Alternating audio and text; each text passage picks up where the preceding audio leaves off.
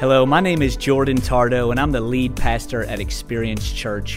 I'd like to take a moment and just say thank you so much for tuning in to our podcast today. I hope this message blesses you. I hope it encourages you. I hope it strengthens you for what God has called you to today.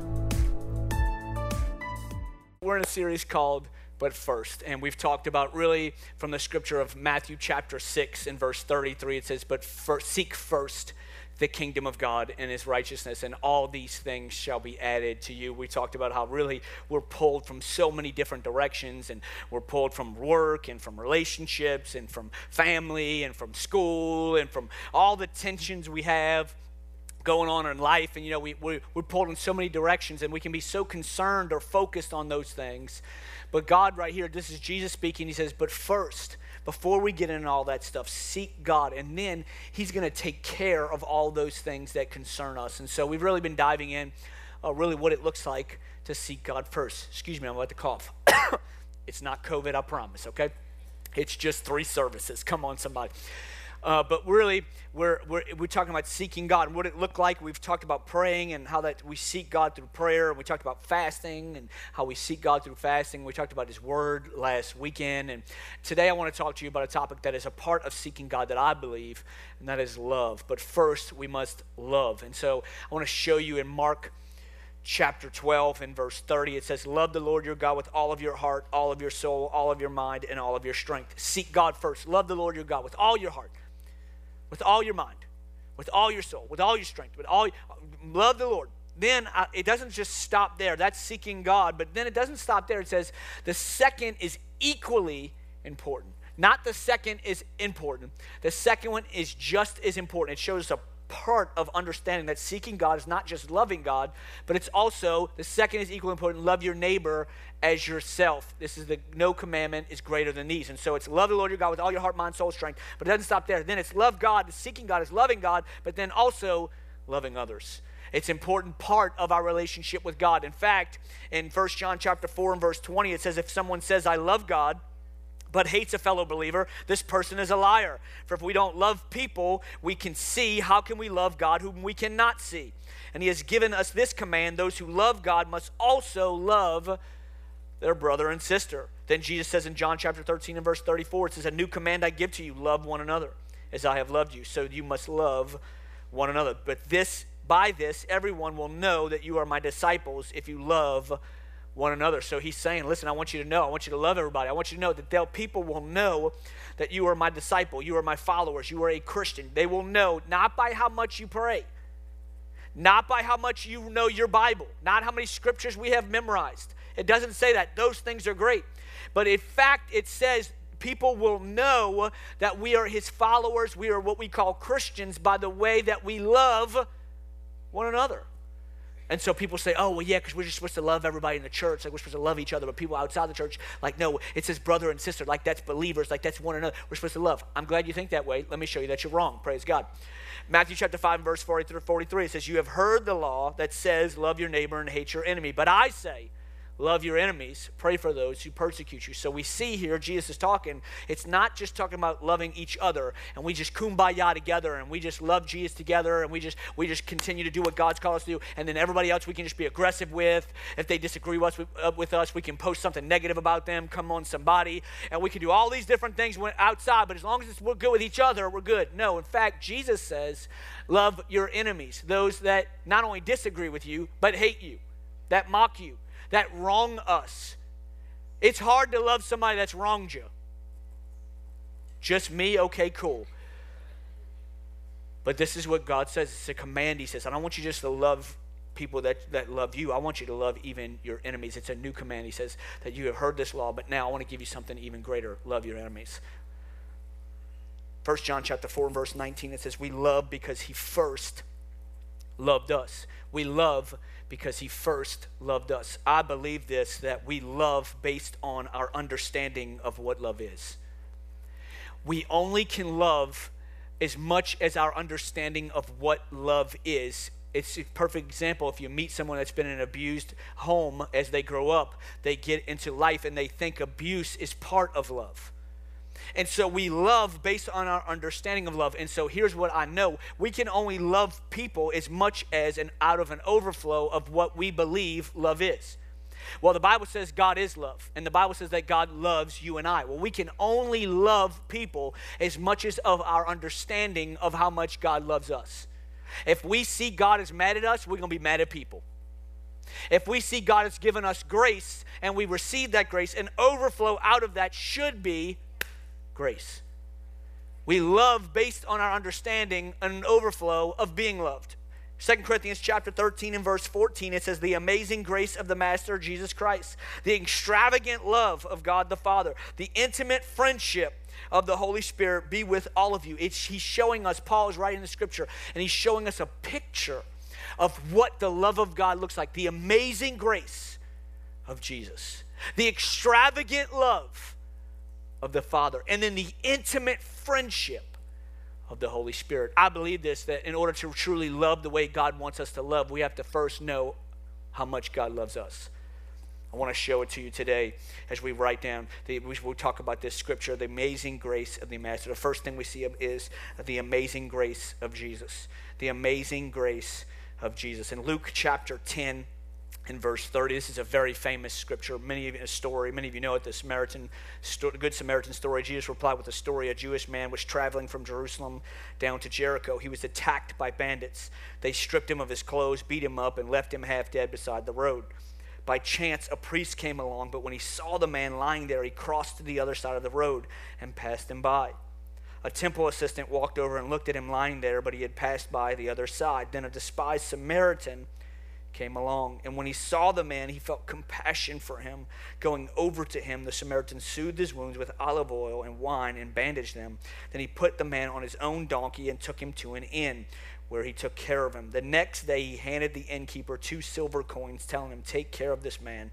If his bill runs higher than this, I will repay you when I come back. This is a very famous story about us living out and loving like the Good Samaritan. And we often say, you know, I want to I want to be the Good Samaritan. I want to love people the way the Good Samaritan does. And I've actually taught that and preached that, and I believe that. I believe that we should live like the Good Samaritan. But as I was studying this week, over this message, the Lord really showed me a picture of really the Good Samaritan. Before we can be the Good Samaritan to someone else, we must first realize that Jesus is the Good Samaritan to us. He first is the Good Samaritan to us. So, what I did is I did a little fill in the blank. And so, I want to show you in the scripture, same scripture, but I want to do it through the blanks. It says, Jesus replied with this story blank was traveling from Jerusalem. I want you to put your name right there. So, if your name is Jordan, Jesus replied with the story Jordan was traveling from Jerusalem. If your name is Karen, we're going to pray for you, but Karen was Karen was traveling through uh, uh, from Jerusalem down to Jericho. He was attacked, or she was attacked, and they stripped him. So put your name there. Close, stripped him, beat him up, left him half dead uh, beside the road. Next scripture, please. By chance, a priest came along, and when his man saw the man lying there, he crossed over the other side, passed him by. A temple assistant walked over, looked at him lying there, passed him by. Then Jesus came along, and when he saw the man, he saw you. When Jesus came along, he saw you. He felt compassion for you. Next scripture, I love this. Going over to him, Jesus soothed his wounds with olive oil and wine and bandaged them. Then he put whatever your name is, blank, Jordan, on his own donkey and took care of him and took him to an inn when he took care of him. Stop, hold right there. I love this right here. It shows the amazing grace of Jesus. The Bible says that he, this man, this Samaritan, Jesus, he sees this man in a hopeless situation.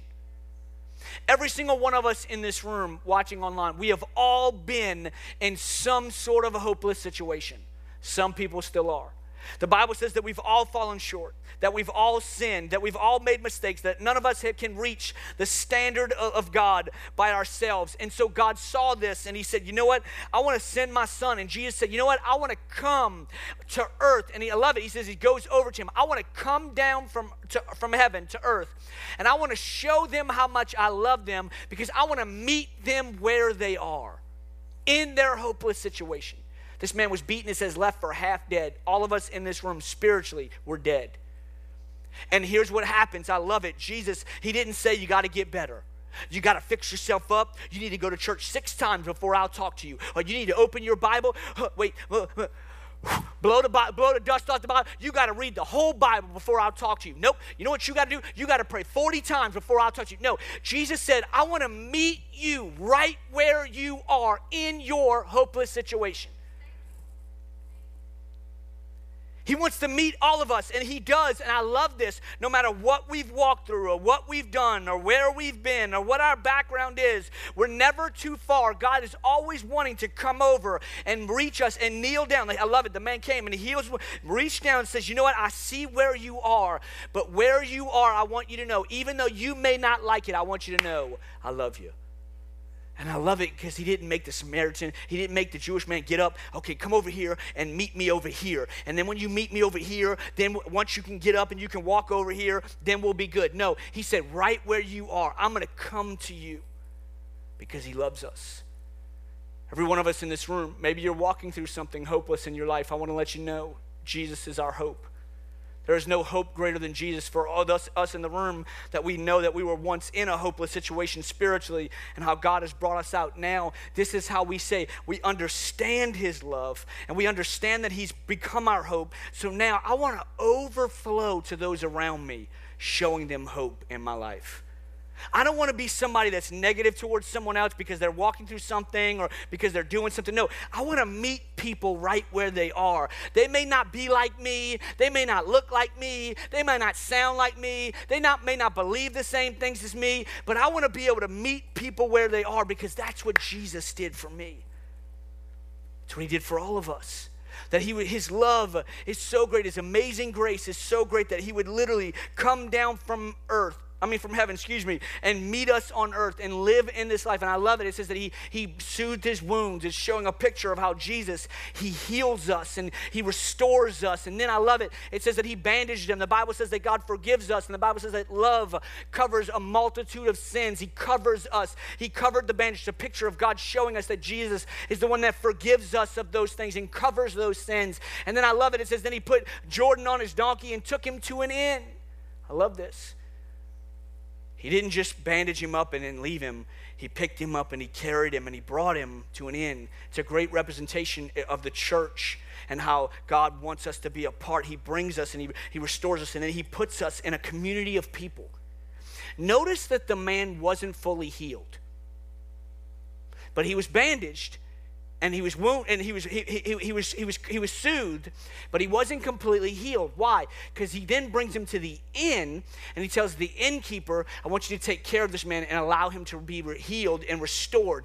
It's a perfect picture of the church that we are to allow people to be to come as they are and that they we understand god's working in them and that we would love them and we would help them begin to become healed from their past hurts that they would be restored from past relationship tensions that they would be freed from addictions in their life, that we would be a people that allow people to, to be able to be who they are, so that we can meet them where they are, so God can continue to do what He's called them to do. I don't want to be a church. I know we're only three years old and we're a toddler church. I've said it already, and I, but I don't want to be a church that comes across as we have to be all together to be a part of our church.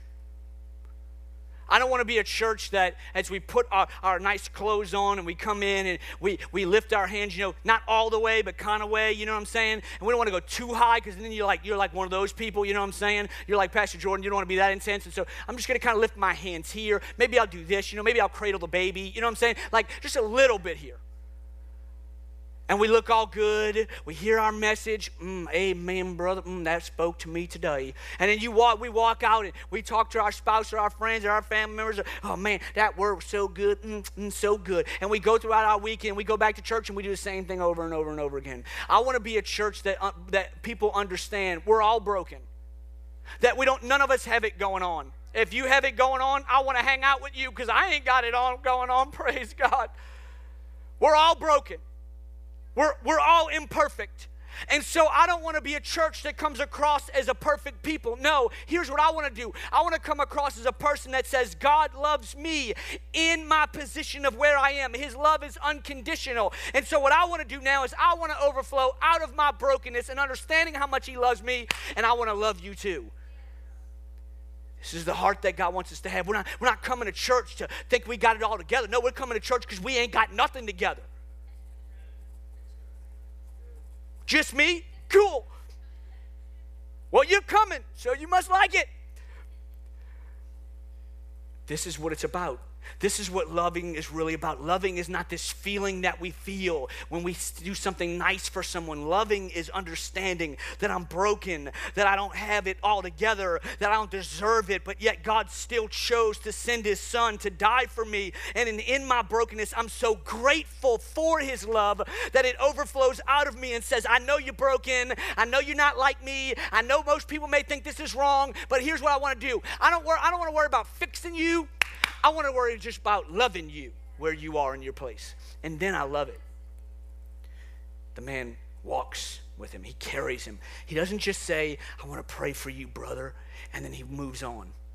Y'all know how it is. You're in the middle of the work week and you're tired and you're hangry a little bit. Y'all know what I'm saying? Y'all been fasting a little bit, so you're a little hangry. You're supposed to be spiritual, but you ain't. You know what I'm saying? And you're just you're a little hangry. And then you somebody, a coworker, a friend, a neighbor, you're walking your dog and you're trying to just get life going. You just kind of get through it. And you, you ask somebody like, "Hey, how you doing?" And they're like, "Not good."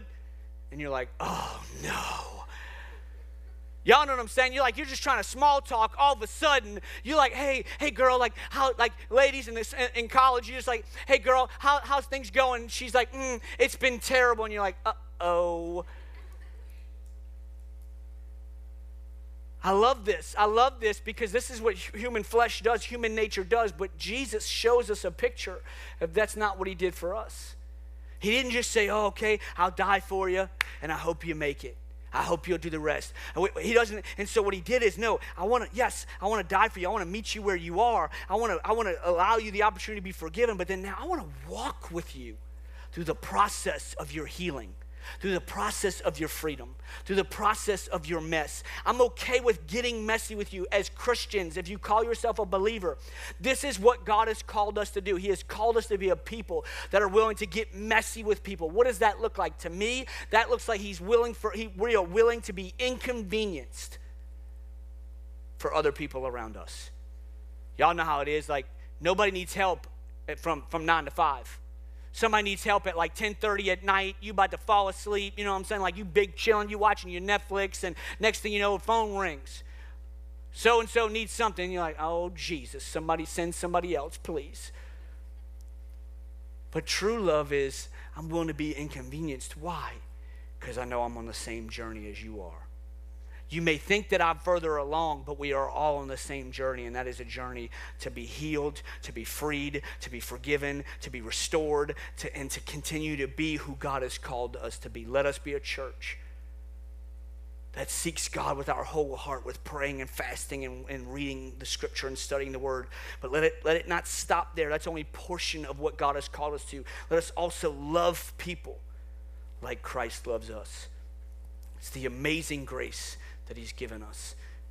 2 Corinthians chapter 13 and verse 14 says, The amazing grace of the Master, Jesus Christ, the extravagant love of God, the extravagant love of God. I love this. I love this translation. It says the extravagant love of the Father. Extravagant. It's not just like, okay, I love you. No, it's like a little extra or a lot extra. Y'all know what I'm talking about? Like, y'all know the people that are a little extra, and you're like, mm, God is extra with the way that He loves us. No matter what it is, no matter where we are, His love is unconditional. And I love this. An unconditional love means this no matter what the condition or state we are in, He will always love us the same. No matter what we said yesterday, no matter what we did last week, no matter how far we feel from God, whether we prayed last week or 10 years from now, or, or 10 years ago, no matter where we are, God's love is unconditional. It's extravagant, meaning this no matter what the condition or the state we are in, He loves us exactly where we are. You cannot go outside and find a place where God will lo- not love you. The Bible says it in Romans. It says, no matter where you go, you cannot separate you from the love of God. Why? Because His love is so extravagant that no matter where you go, I want to encourage you in this room. Maybe you're in a place where you feel like God's mad at you and you don't, you don't, you haven't been close to God, and so you feel like God's not looking good at you, and you feel like you got to be better. God loves you. He is not a God who is angry or mad at you, but He is a God that loves you and desires to be in relationship with you. It's his extravagant love. Psalms chapter 103 says, The Lord is compassionate and gracious, slow to anger, abounding in love. He will not always uh, he will not always accuse, nor will he harbor his anger forever. He does not treat us as our sins deserve or repair us according to our iniquities. Repay us, excuse me, according to our iniquities. For as high as the heavens are above the earth, so great is his love for those who fear him. As far as the east is from the west, so far as he removed our transgressions from him, from us, excuse me. As a father has compassion on his children, so the love the Lord has compassion on those who fear him. I love this because he says the Lord is compassionate and filled with grace. He's gracious. Whenever I hear the term gracious, I always think of being patient. You know, God's so patient with us. Think about how many times in your life, we pro- none of us in this room could count or online could count, but think how many times we have grieved God with our decisions. And yet, every time, He is still patient with us and loving us where we are. He's never become mad at us. He's never been where he's displeased as far as where he says you're not good enough. No, he's always loving us. Why? Because he's a patient God. Here's the question we have to ask ourselves. With knowing that, are we overflowing out of our lives patience for others in our life? Y'all know how it is. Your patience start wearing, starts wearing real thin. That family member or that friend or that coworker or that employee starts wearing real thin and next thing you know, we can get into our human nature. Next thing you know, we boil over and we want to say stuff. But God says no matter where we are and what we're doing, He's gracious to us. And so we should be gracious to others. I love it. He says He's slow to anger. It's so quick in our culture to become angry. We are so quick to respond. I'll say this we're so quick to react in our emotions. Imagine if God, oh, I'm just going to get, I'm just going to talk. I didn't talk to the first service about this. Imagine if God was quick to react with us.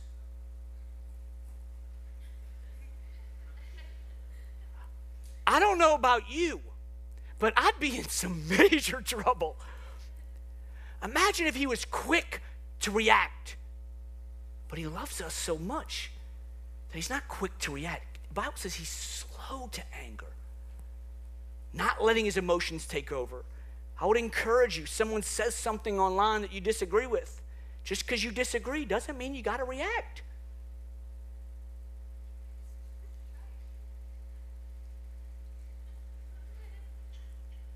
Doesn't mean you have to repost and share and say all the comments and blah, blah, blah. Or, better yet, for those of us that we don't say anything, we just read the comments careful because next thing you know, we're supporting somebody on either side. When God says, be patient with people, loving them, being slow to angry, to get angry. And then he says, abounding in love. I love this, the, the term abounding in love. I love this because he loves us so much that he, throughout our lives, his, his love abounds throughout our entire life.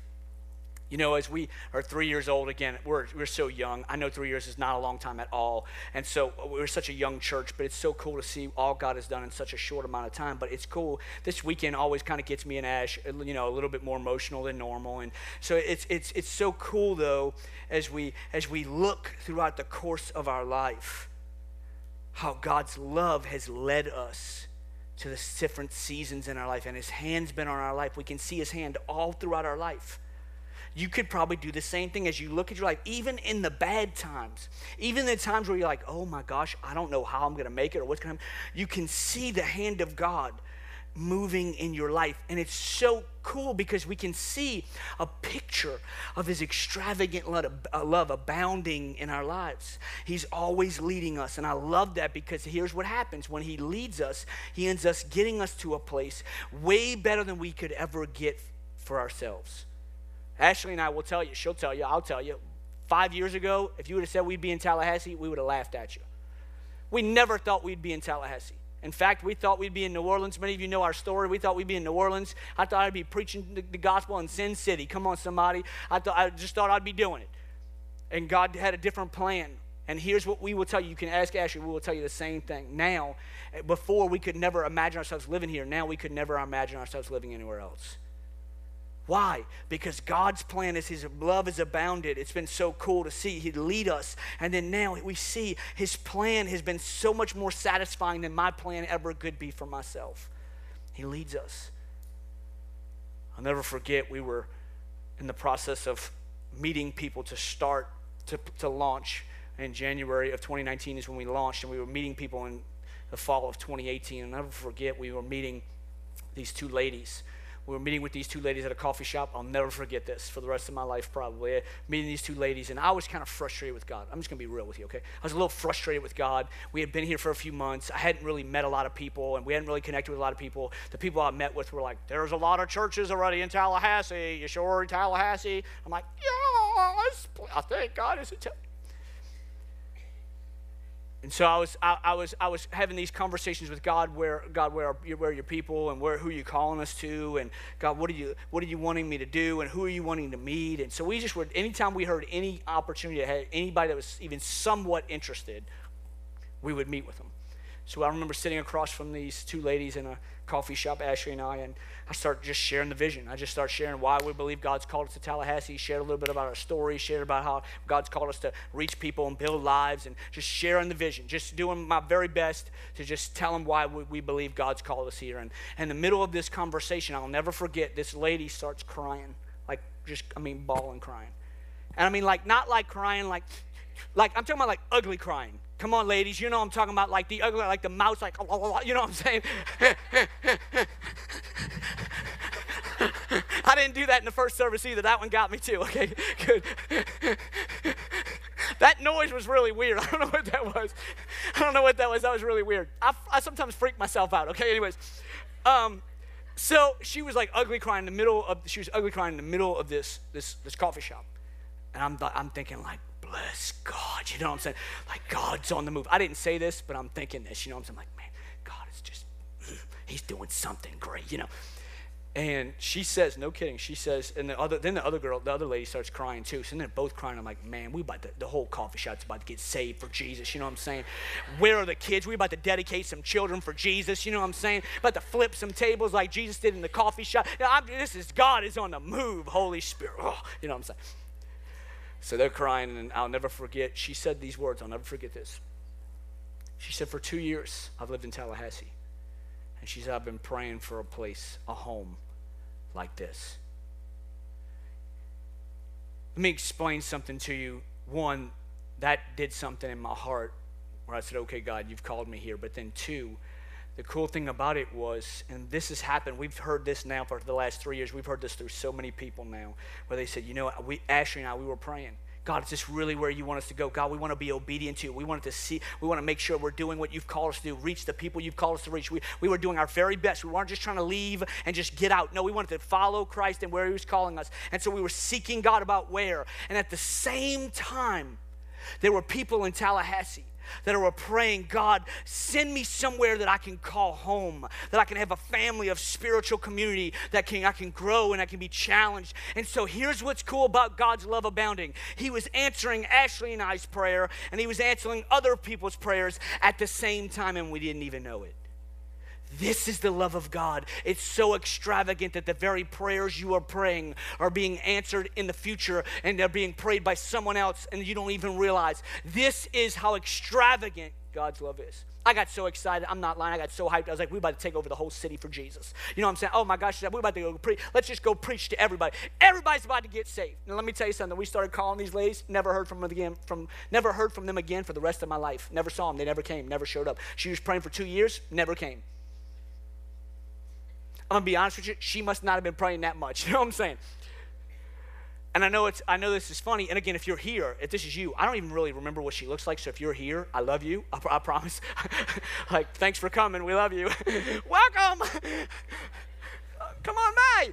I don't even remember, really remember what you look like. If you are here or watching online, I don't remember what they look like. Why? Because you know what I did? I brushed it off and I moved on because God was doing something else. Come on, somebody.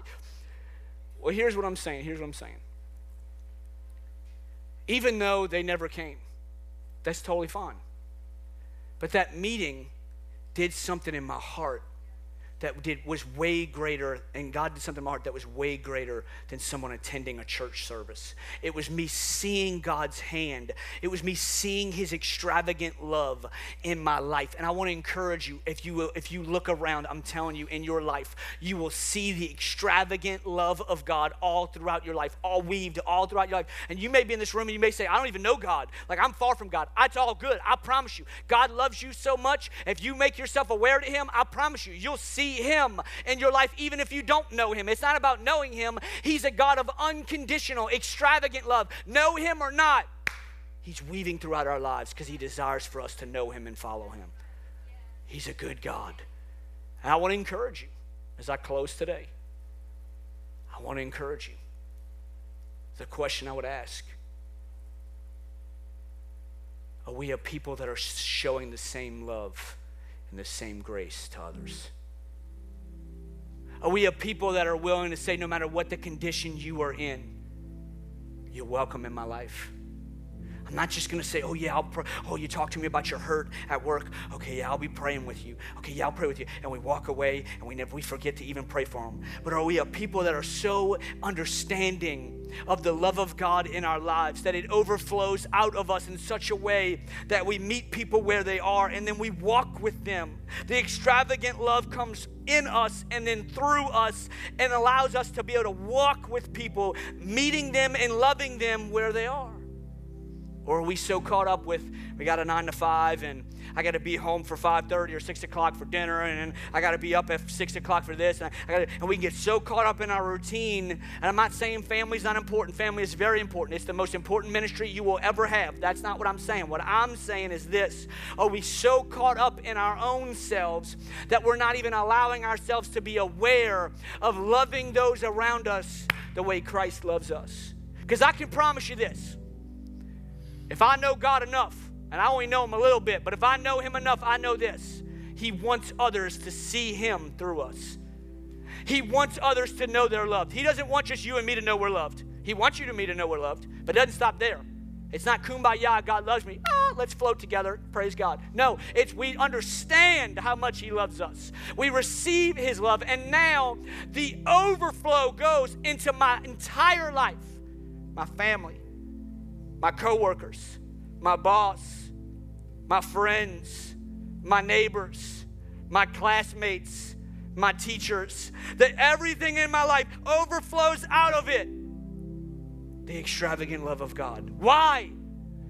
Not because we want to look good and, oh my gosh, let's clean up and feel good. No, it's because we know we are a broken people. And without His love, we are doomed. But because of His love, we now can receive one, forgiveness, but two, also eternal life. And so from that love, now it overflows out of us, and we want everybody else around us to see His love and know His love. It's part of seeking Him. But first, before we get so concerned with work, and before we get so concerned with school, and before we get so concerned with relationships and future and all these things, but first, seek God praying, reading, fasting. But it doesn't stop there. And loving. Loving in a way that is so extravagant and so unconditional because we know it's what Christ did for us. Amen. Can we pray today, Father?